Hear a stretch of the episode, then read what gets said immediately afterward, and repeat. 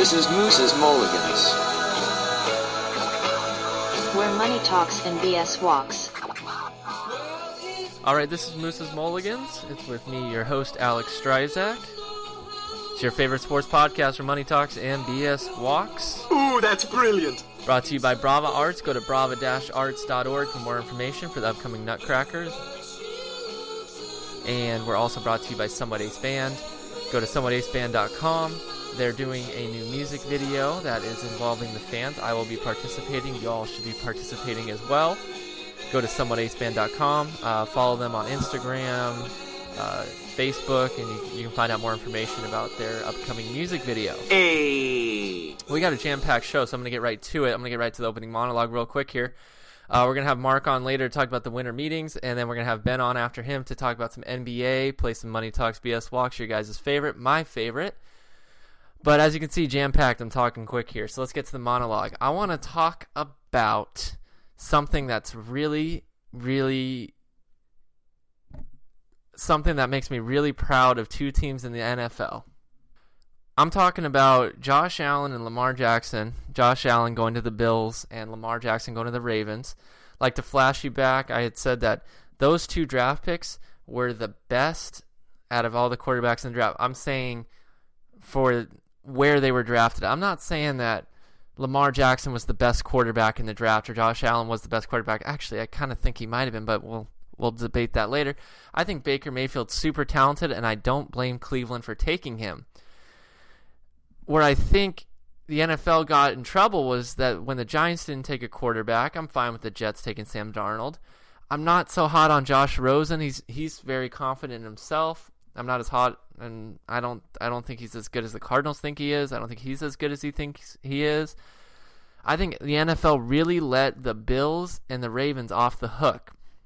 The Bills traded away Tyrod Taylor, I thought, too early. He could have been the perfect transition quarterback for someone like a Josh Allen. But guess what? Josh Allen's proven he's almost ready as it is already. His he is so athletic. Him and Andrew Luck are that sneaky fast. I, I, I really like what I've seen from Josh Allen so far. Yeah, he's got some learning curves, of course, but Sam Darnold's had way worse learning curves so far, and that's that's just part of the deal. It's real early, you know, just like Jared Goff proved. Systems can make a difference, and time and experience can make a difference.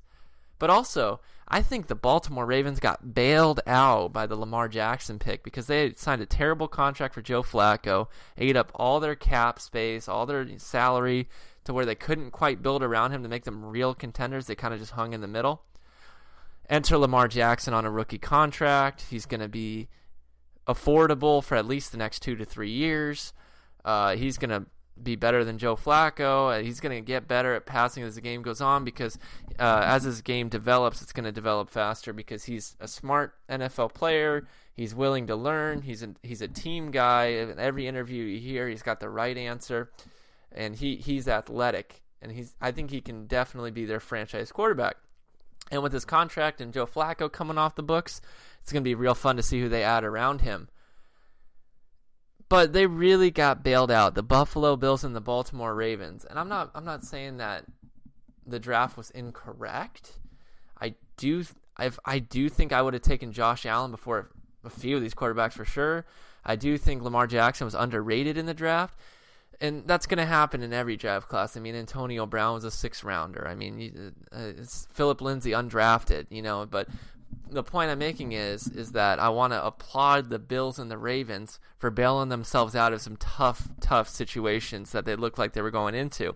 We thought the sky was falling in Buffalo. We're like, oh my God, Josh Allen's so raw. Nathan Peterman's just not doing anything well, and your other quarterback is just Matt Barkley.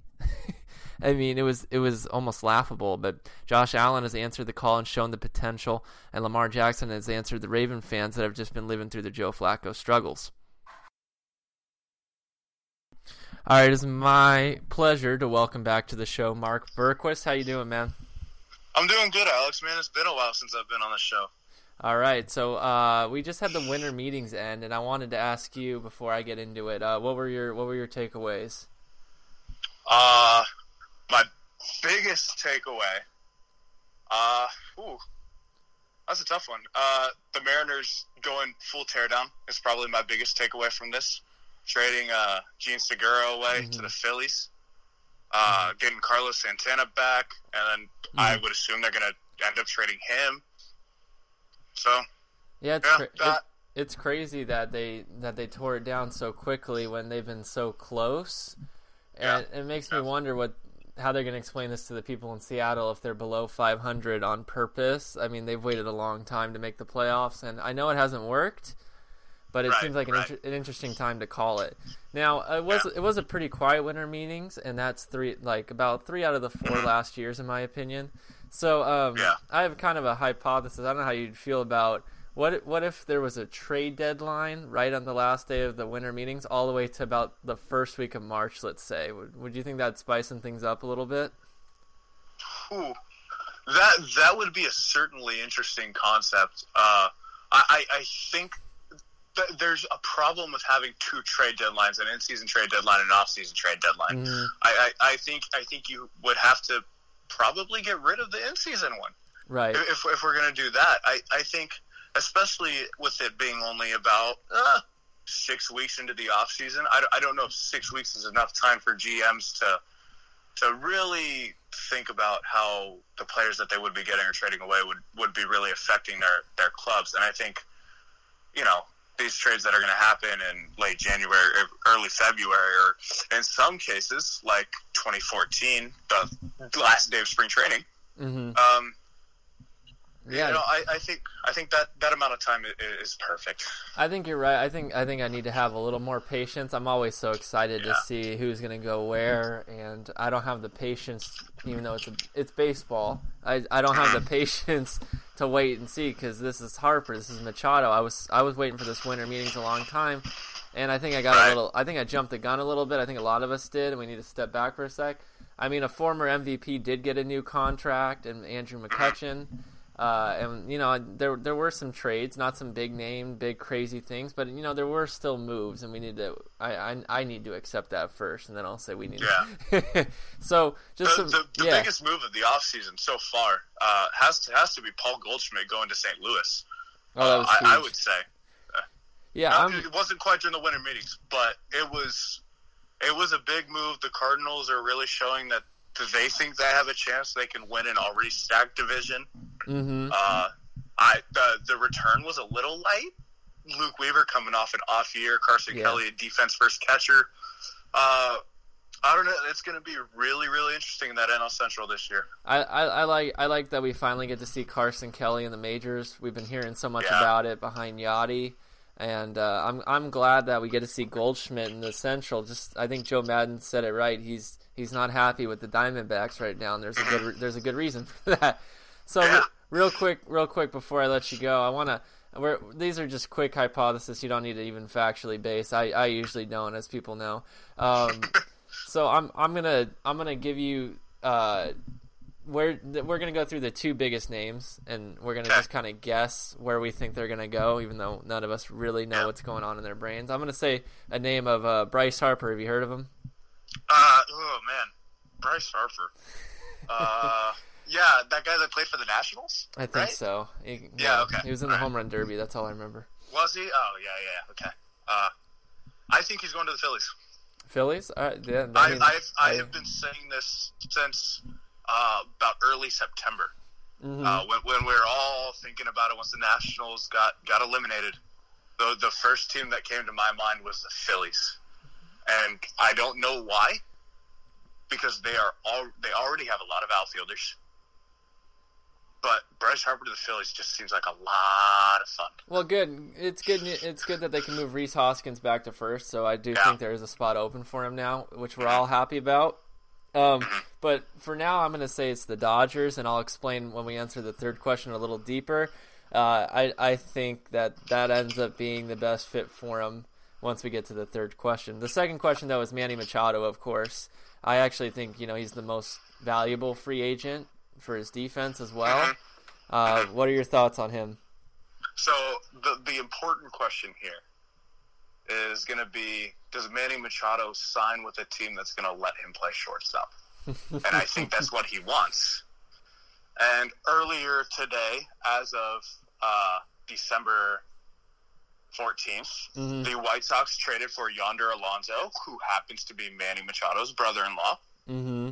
They're doing all they can, can't they? I think they're trying to to do a little something to get Manny Machado. I'm going to give him the credit. I'm going to say Manny Machado is going to be a White Sox come spring training. Ninety-nine percent of this offseason, I thought it was the Yankees more, more because he want or the Phillies were in my mind too, because he he wanted to go back to the East Coast. He has family Yeah. in Florida, he has family in Puerto Rico, and uh, the Dominican, excuse me, Dominican. Um, and he couldn't call them after his Dodger games because it was too late Right. over there. But you know, Right. the more I'm seeing it, the more I got to give credit to the White Sox. They do need a shortstop. They got a lot of young Yep. talent, and they'll say, "Hey, you can play shortstop here for eight years. Let's worry about that other two years later." And Right, I think they, I think they'll invest in him. So I have the Chicago White Sox as well. All right, last question for you.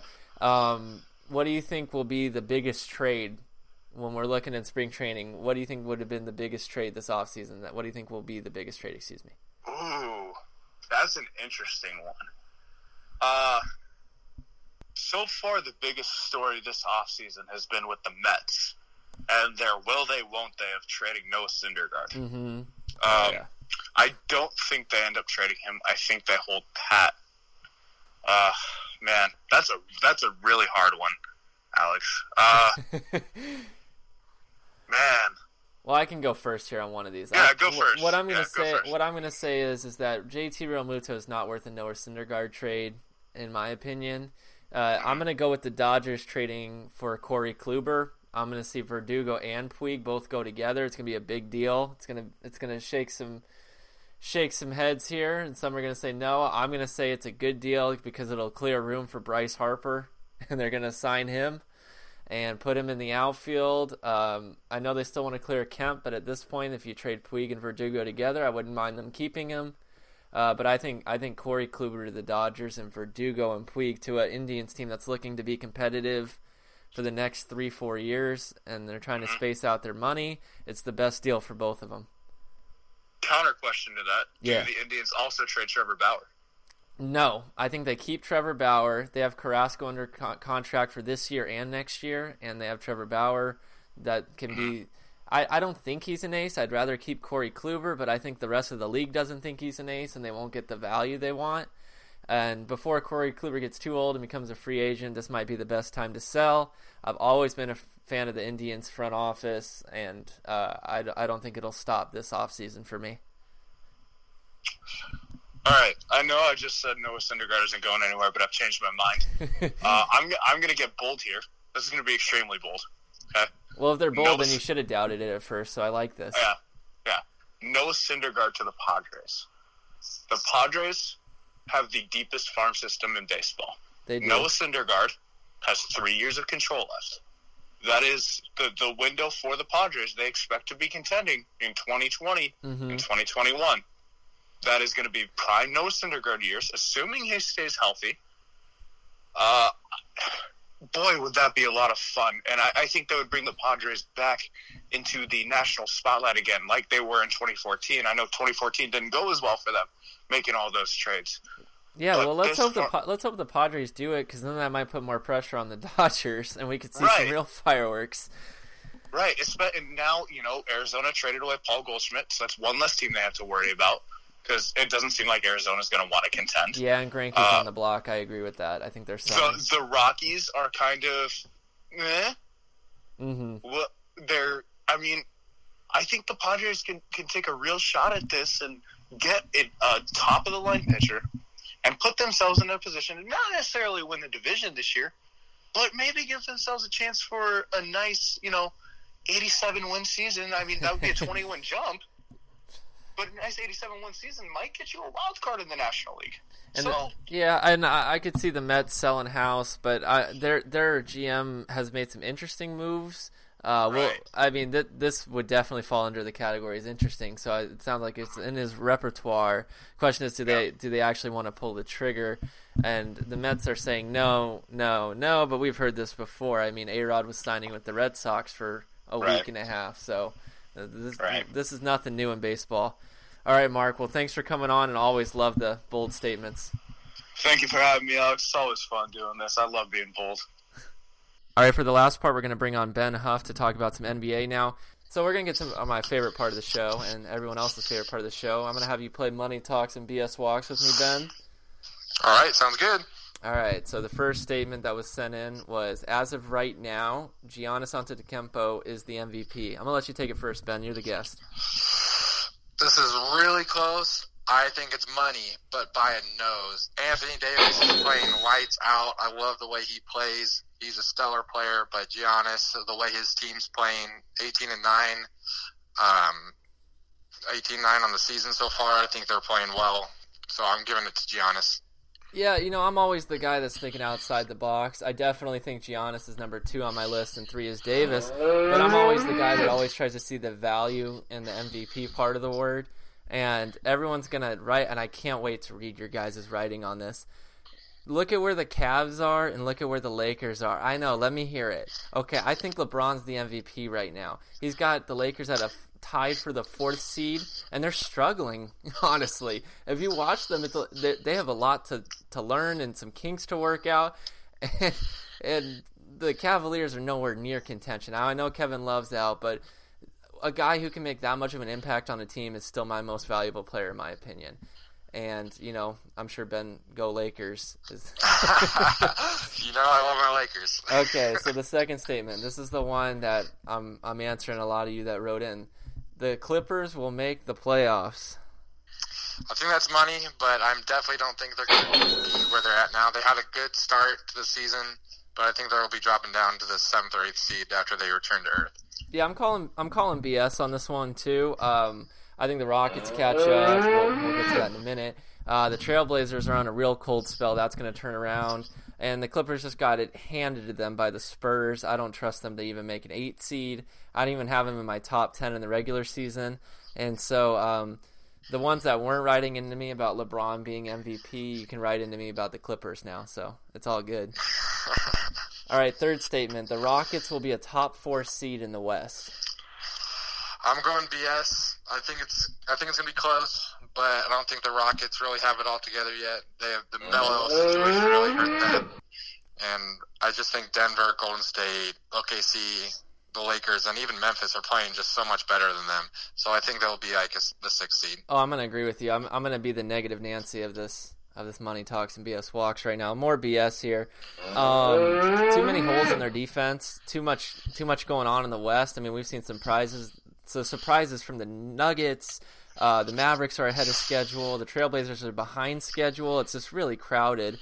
And uh, Harden's not going to put up 50 in a triple double every night. Chris Paul's probably not going to stay healthy. I'm going to take my odds here and say six seed, seven, and they're going to have to open with either the Lakers or the Nuggets on the road. I'm not. I'm not even sure that that would be very very promising for them to make it to the second round, which would be another debate later on, hopefully. All right, last one. The Lakers are title contenders right now. Ah, uh, this really hurts, but I'm going BS. They're not right now. They need to develop a little more. The young guys need to play better. Kuzma's playing great, but everyone else needs to step it up. There's too many mental lapses on D, and LeBron can only carry them so far. He can't do everything for them, and they need to make some damn free throws. well, I'm I'm gonna go money and just and just be the optimist here and say that you know when when on the court, twenty percent of your team is the best best player in the league.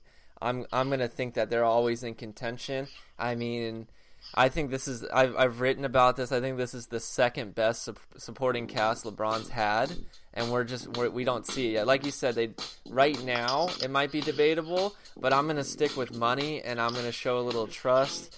Uh, I'm, I, I, think that this is the second best supporting cast I've ever seen with LeBron, and he's definitely, definitely enjoying it. And he, I think he's enjoying the four-year contract. All right, Ben. Well, thank you for coming on and playing, as always. Of course, anytime, buddy. All right, that's all the time we have for Moose's Mulligans this week. Special thanks to my guests, Mark Berquist and Ben Huff. Hell yeah! Make sure to check out our sponsors. That is brava-arts.org for Brava Arts. Check out their upcoming Nutcrackers performances. Also, go to somewhataceband.com about Somewhat Ace. They're doing a music video with their fans involved, so please, please, please get involved. I will be involved and look look for Moose's Mulligans in that music video.